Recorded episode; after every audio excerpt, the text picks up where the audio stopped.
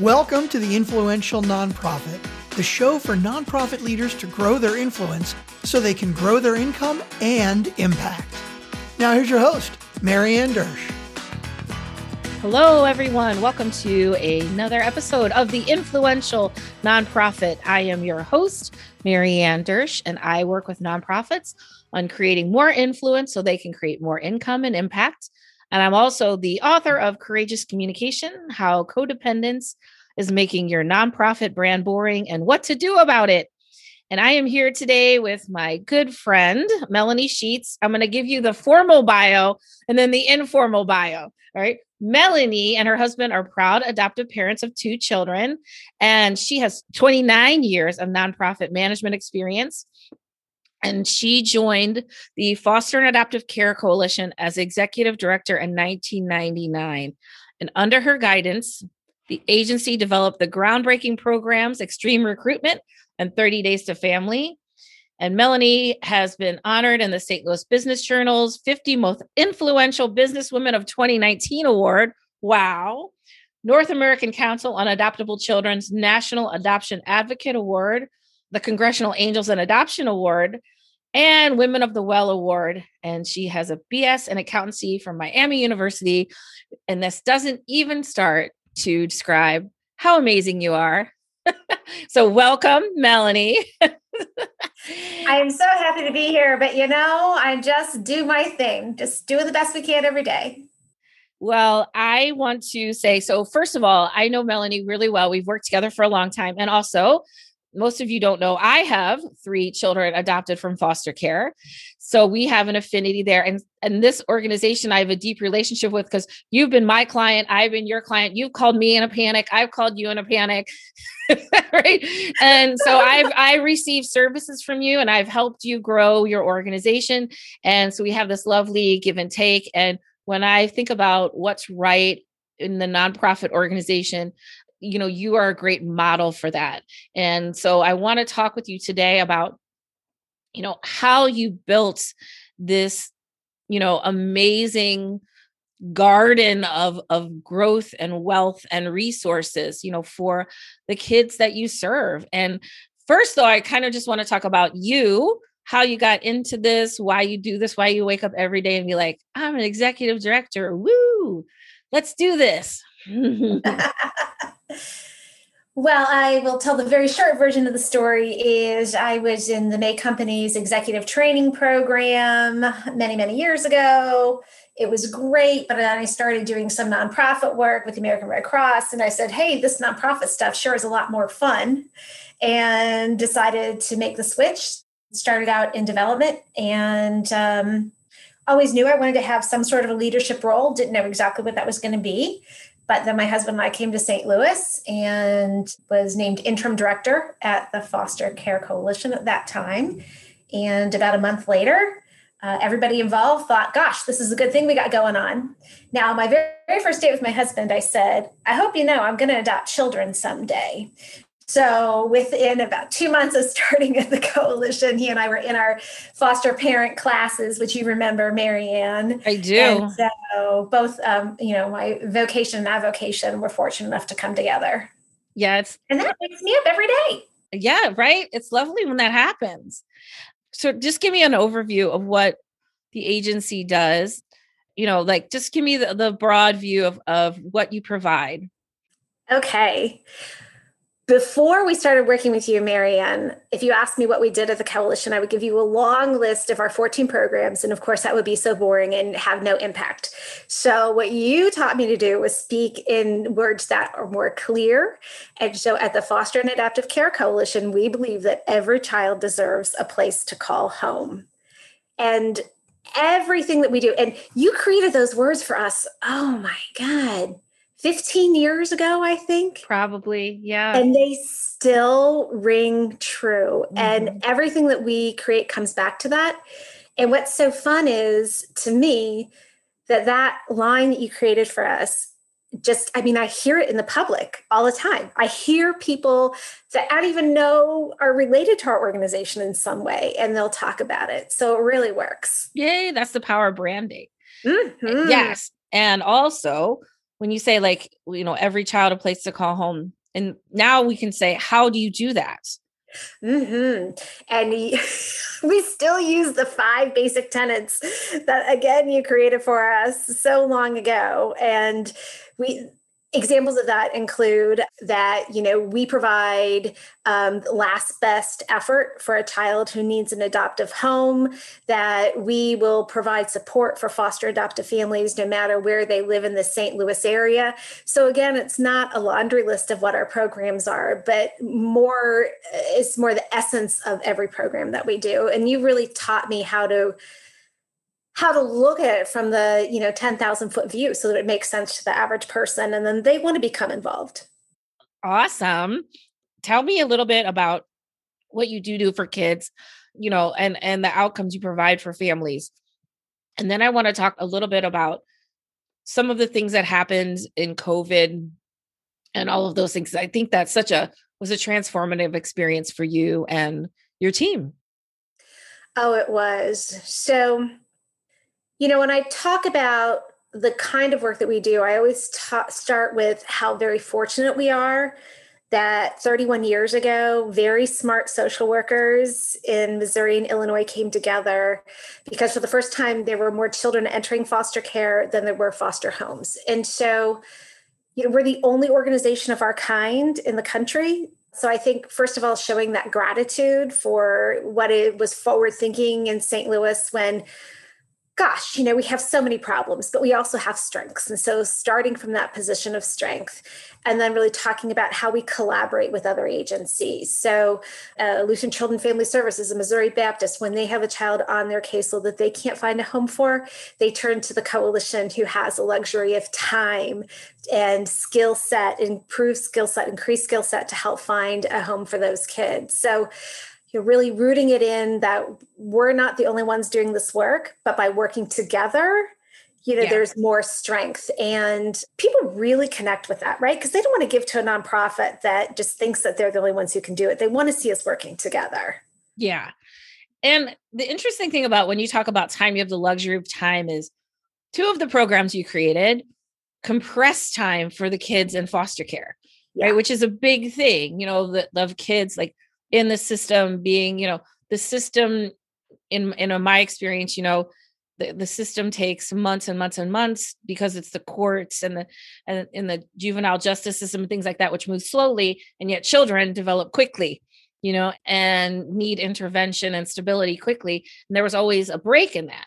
And i would love for you to share about extreme recruitment and 30 days to family Sure. So at the top, you said that I have a bachelor's of science in accountancy. Yeah. So the first thing is that, you know, I don't come to the work with a preconceived notion of, oh, this is how it's always been done, right? I just didn't have that kind of training before I came to the coalition. So it was taking us about two years to find an adoptive home for a child in foster care, and which is entirely too long. And it was because we were doing everything in a linear manner. You know, here was this child ready for adoption. We would put the child on TV if that didn't work, the newspaper if that didn't work. So we were doing everything in a very linear manner. That's going to take two years. Yeah. So instead, we said we're going to do all those things at once. And we're going to layer on a private investigator to help look into the child's background, to overlook uh, aunties, un- uncles, anyone who has a connection with that child. And between you and me, I set an arbitrary time frame of 12 to 20 weeks. And you know how long it takes to find an adoptive family for a child? 12 to 20 12 weeks. To 20 weeks. so now, I mean, I would have adjusted that over time if it needed adjusting, but it just doesn't. I mean, that's how much effort it takes. And we've got very clear benchmarks, you know, by the fourth week, you better have found all the paternal relatives, you know, the whole thing. So, yeah. And and after that, you know, and these are kids who've been in foster care a long time. You know that, Marianne, right? Yes. I mean, all the traditional adoption hasn't worked. And so that's why they've come to the attention of our agency. And so a couple years after, we got really, really good at finding family members. We would find an average of uh, 85 family members for each of the kids that we served. And we said, why are we waiting until the child's been in foster care two, five, ten years to start this search? Why aren't we doing it when the child first enters foster care? And that's how 30 Days to Family was started. And so that's when a child first comes into foster care. If there's not a relative already identified for that child, then we want to start that search. We'll find an average of 150 family members in only 30 days. And those kids, more than 70% of kids are placed with relative kin within 30 days. Last year, I think it was 82%. And you know what? I just kind of made up the 30 days number. Now it was based on some research. but, but again, I mean, you know, it's it's all about just thinking about how to work do work differently and then having really smart people do the work for you. Yes. And also what I hear is like, yeah, there's the data, but then there's just like intuition or, or, or just like try it. Just let's just say a time frame and see if it works. You know, and I and I do feel like that's sometimes the hesitancy of you know, in programs like this, like, you know, just let's just put a put a number to it and see what happens. Mm-hmm. And it turns out that hey, that was pretty good guess. But sometimes you know, we can just kind of make it up and it works because that's how ideas happen. And then of course, you know, have the I'm sorry to interrupt. And then of, and of course then just to have the attitude of we're going to shift constantly. Mm-hmm. And that mm-hmm. okay because that's how we know we're doing things better exactly and the and the exploration of let's try it and see what happens not let's try it and if it doesn't work we're failing it's like hey let's try it and that's you know that's how innovation happens you know and these and now these programs though are are being implemented broader than your organization oh yes across the country coast to coast mm-hmm. yeah so different states and agencies are adopting these models as well Yep, we actually started last year. Um, started uh, spun off a new nonprofit called the Institution for Innovation and Child Welfare, and um, they're they're housed here. They're actually former coalition staffers, and they're the ones doing that replication because our board said very wisely. The mission of the Foster and Adoptive Care Coalition is to serve the Metro St. Louis area, and so we need to be true to that. So it's it's been it's been a wonderful experiment. Yeah. So then the spin-off organization that handles the replication and implementation of this in other areas, and then you stay focused on your area. Exactly. Oh, huge news. We were finally listed in the California Clearinghouse for Child Welfare. So we are now a rated, 30 Days of Family is now a rated program as evidence informed. We're not evidence based yet. Take a couple more published articles for that. Gotcha. And then we just got funding to uh, study our educational advocacy program that I know you're very familiar with, Marianne. Yes, I am. Because my children have had advocates through the educational advocacy program. So we are now in the middle of a study with Washington University in St. Louis about that to, to see about the, the effectiveness and hopefully related cost savings. Amazing. So I want to talk a little bit now around oh, you know, everyone has a COVID story. and also how you experience that really changed and benefited your organization in a lot of ways. So I'd just love for you to, to share with me the adjustments you made and the lessons learned. Yeah, I will. You know, we were fortunate enough to work with you, what, about a year before COVID hit on a couple different projects. And and those benefited us in, in a variety of ways. And the first is the messaging. So remember you worked with us on a we were developing some language around a plan giving campaign. Uh-huh. And you and uh, we brought together a couple of focus groups and which you facilitated for us. And I was just floored when I would hear people in the focus groups talk about, well, remember this was in your newsletter, and then you sent out this story about this child who was matched with this person. I mean, things like I don't even remember. Yeah. I am just being, you know, we yeah. hundreds of children. Right. Yeah.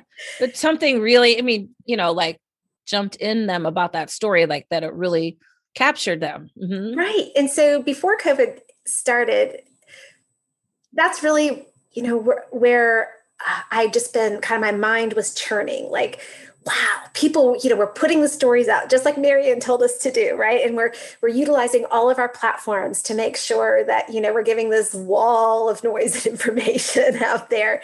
But people are really listening and they're sharing it with each other. And you know when you do that in your office you don't really know what what the end result is all the time mm-hmm. right? So when COVID first hit, we changed radically the way we work with our families. And like all nonprofits, we're always focused on our outcomes. How, what's the so what of the work that we're doing? But we have a resale store which shut down also in mid March, temporarily, of course. And we redeployed those three people to start meeting foster families where they were. Whatever you need. You need help applying for unemployment? We don't know how to do that. We're going to figure it out. We're going to walk you through it. You're a 97 year old grandma. We're going to, you know, you tell us what to type. We're going to type it. We're going to do whatever it takes you don't have transportation all you have is your your scooter your wheelchair scooter okay we're going to go to the local food bank we're going to pick things up we're going to drop it off on your front porch literally whatever it took and we ended up serving more than 1000 additional families last year than we would have normally and then also keeping in mind you know the branding the words we created something called the coalition care line where any local foster adoptive family or caseworker, anybody involved in the system. We had people from the courts call and they needed help figuring out either how to get a resource or how to work through a process. We just did it for them. You know, what are the outcomes of that? I don't know. What's the outcome that, you know, when there was no toilet paper, we got people toilet paper? I don't know, except that it really developed then this deeper relationship, right, between our clients and what we do. So that was very gratifying. And giving meaning to like i was just thinking about the three people that worked at the restore and like how much richer their life is for knowing like being a part of that end you know?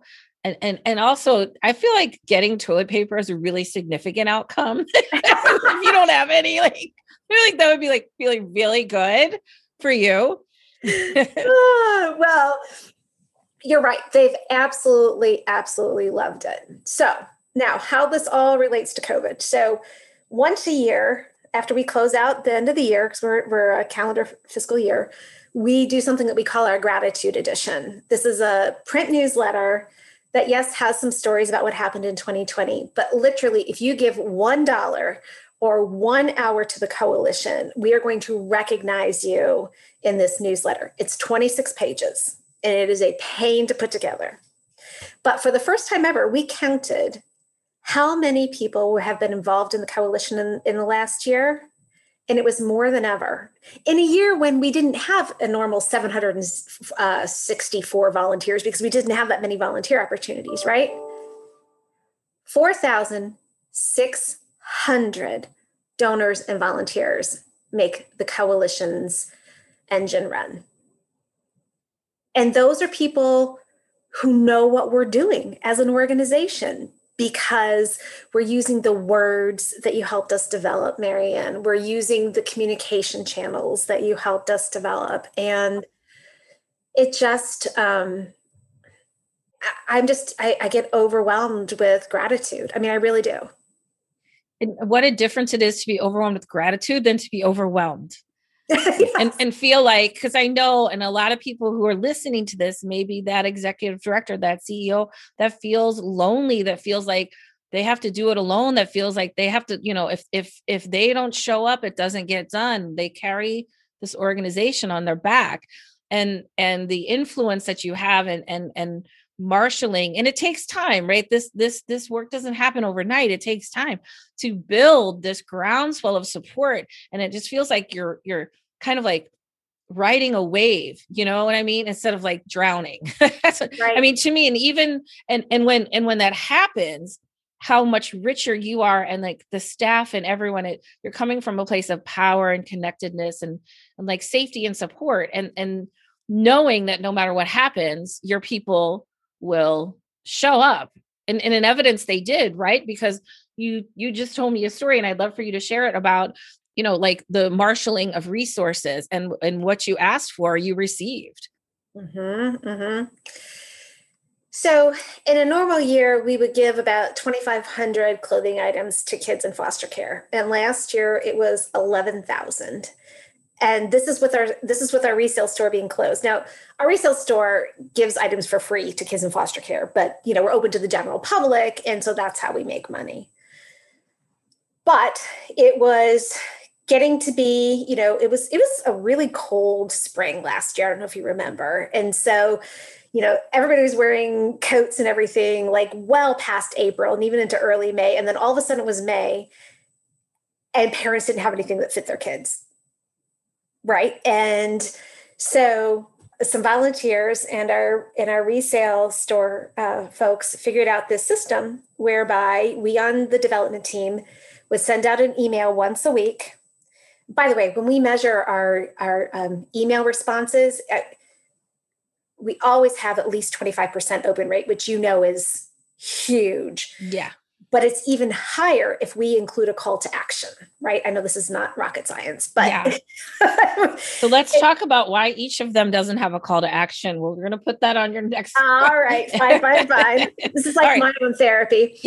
so, but our calls to action then in the spring, the summer, in particular, where we would say we need size 12 boy shorts you know, and people would just, and they would come on Saturday between nine and noon and just drop off bags full. And we would say, we need everything laundered, we need everything labeled, the whole thing. And, you know, most people, when they bring things to a resale store, they just dump, right? They didn't. They knew this is exactly what our kids would need. We then, we would have huge bags full every weekend. We would let them sit for 72 hours we would then cull through them, put together outfits for kids.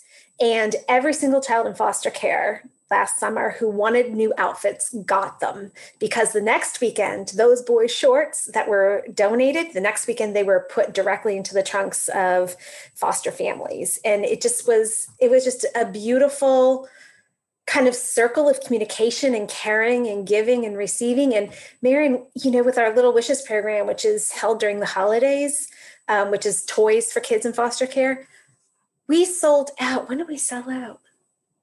I think December 10th or 10th, 9th or 10th. I'm going to tell you, you yeah. sold out so fast. I didn't even get to make a grant a wish this year. They were sorry. gone.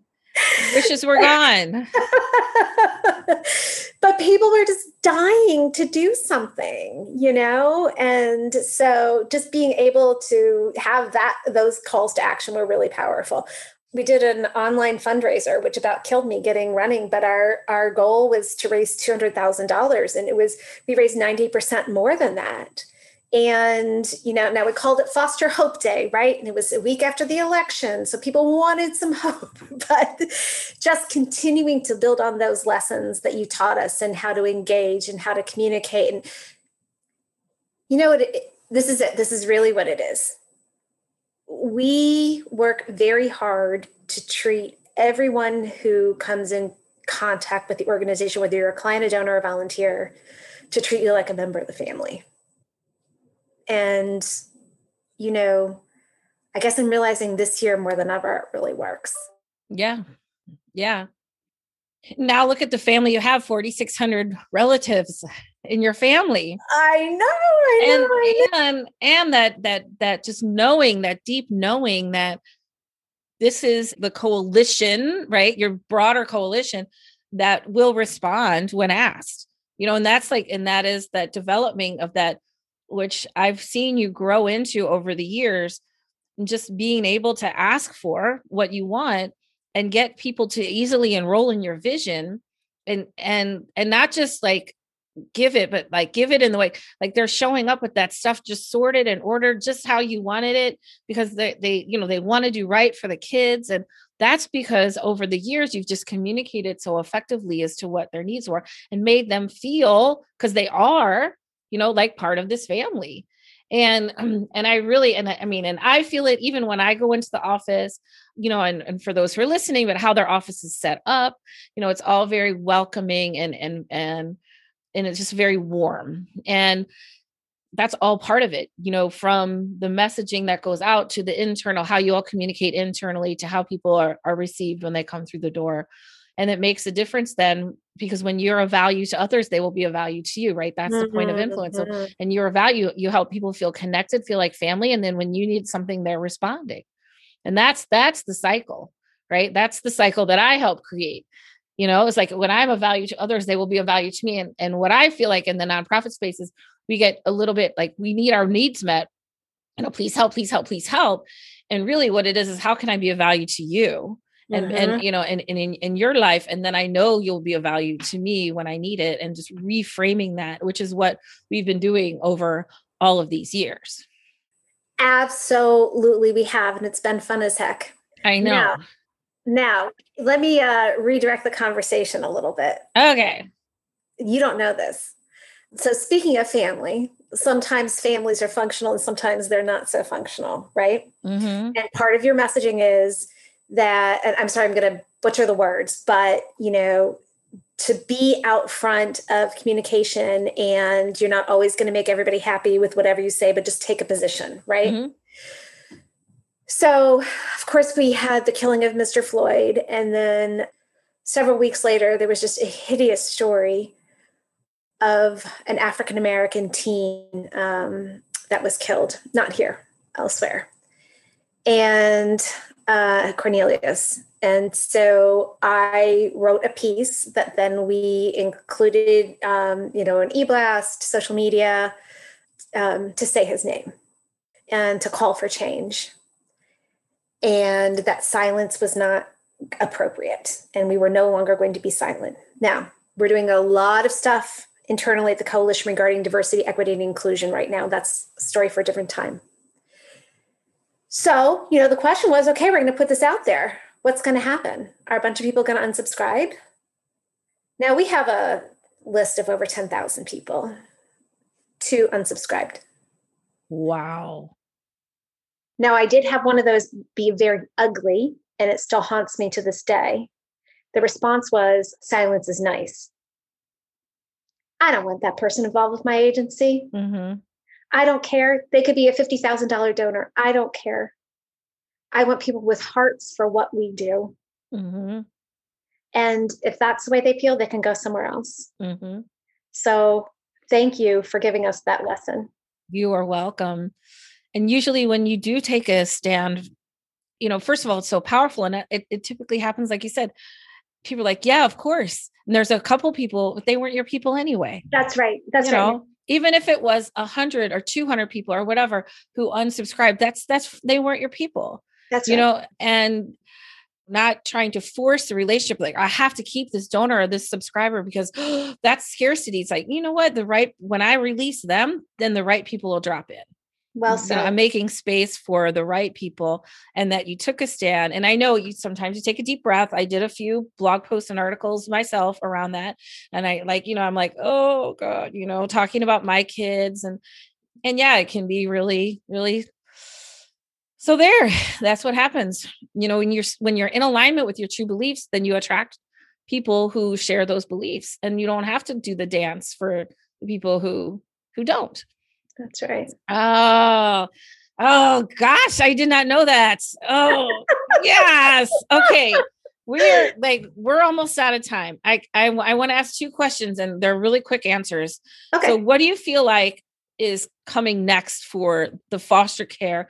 You know like what's what's the next thing? Like what's next for the industry or for your organization so, as part of our commitment to diversity, equity, and inclusion, um, we are finally very, very, very late into the game, Marianne, focusing on the fact that 70% of our children in foster care are African American, but only 13% of our foster parents are African American. So, you are familiar with an agency that was around in the 1990s called Respond. It was started by African American foster adoptive families specifically to recruit families in the African American community in they report that it was a lack of awareness and certainly a lack of access that causes that kind of disproportionality. But we went to the founders of respond and said look we're going to go out and try to raise a lot of money and start a unit recreate the organization respond as a program of the coalition and they've given us their blessing. So we've got a $1.2 million ask out to a very large funder. I would appreciate if everybody could send me good vibes. thank you. Thank you. Um, and, and that's where we're going to go next. I mean, obviously, we want all kids to be placed with relatives if all possible, but if not, you know, we at least want to give children options, right? yeah we also are working the legislature to um, make sure that uh, foster families are not discriminated against because of culture or religion. We've got an increasing number of Muslim children entering the foster care system. Not enough families, and the families that we do have are discriminated against routinely. So that's that. And then this is, I won't say any more about the next thing because it's too deep, but what is going to drive child welfare in the next 10 years is treatment foster care. That is not having children live in residential facilities, but have them live in the community with highly trained, clinically based um, support in a foster home. So that's where we're headed. All right. And uh, that sounds like so many strides forward and so different than even when I was in the system, like the constant evolution. Okay. And then my last question is now you know this is this is my one this is the little personal here so you know i love karaoke. Oh yes i do. Yes yes i think you've even seen some karaoke from me.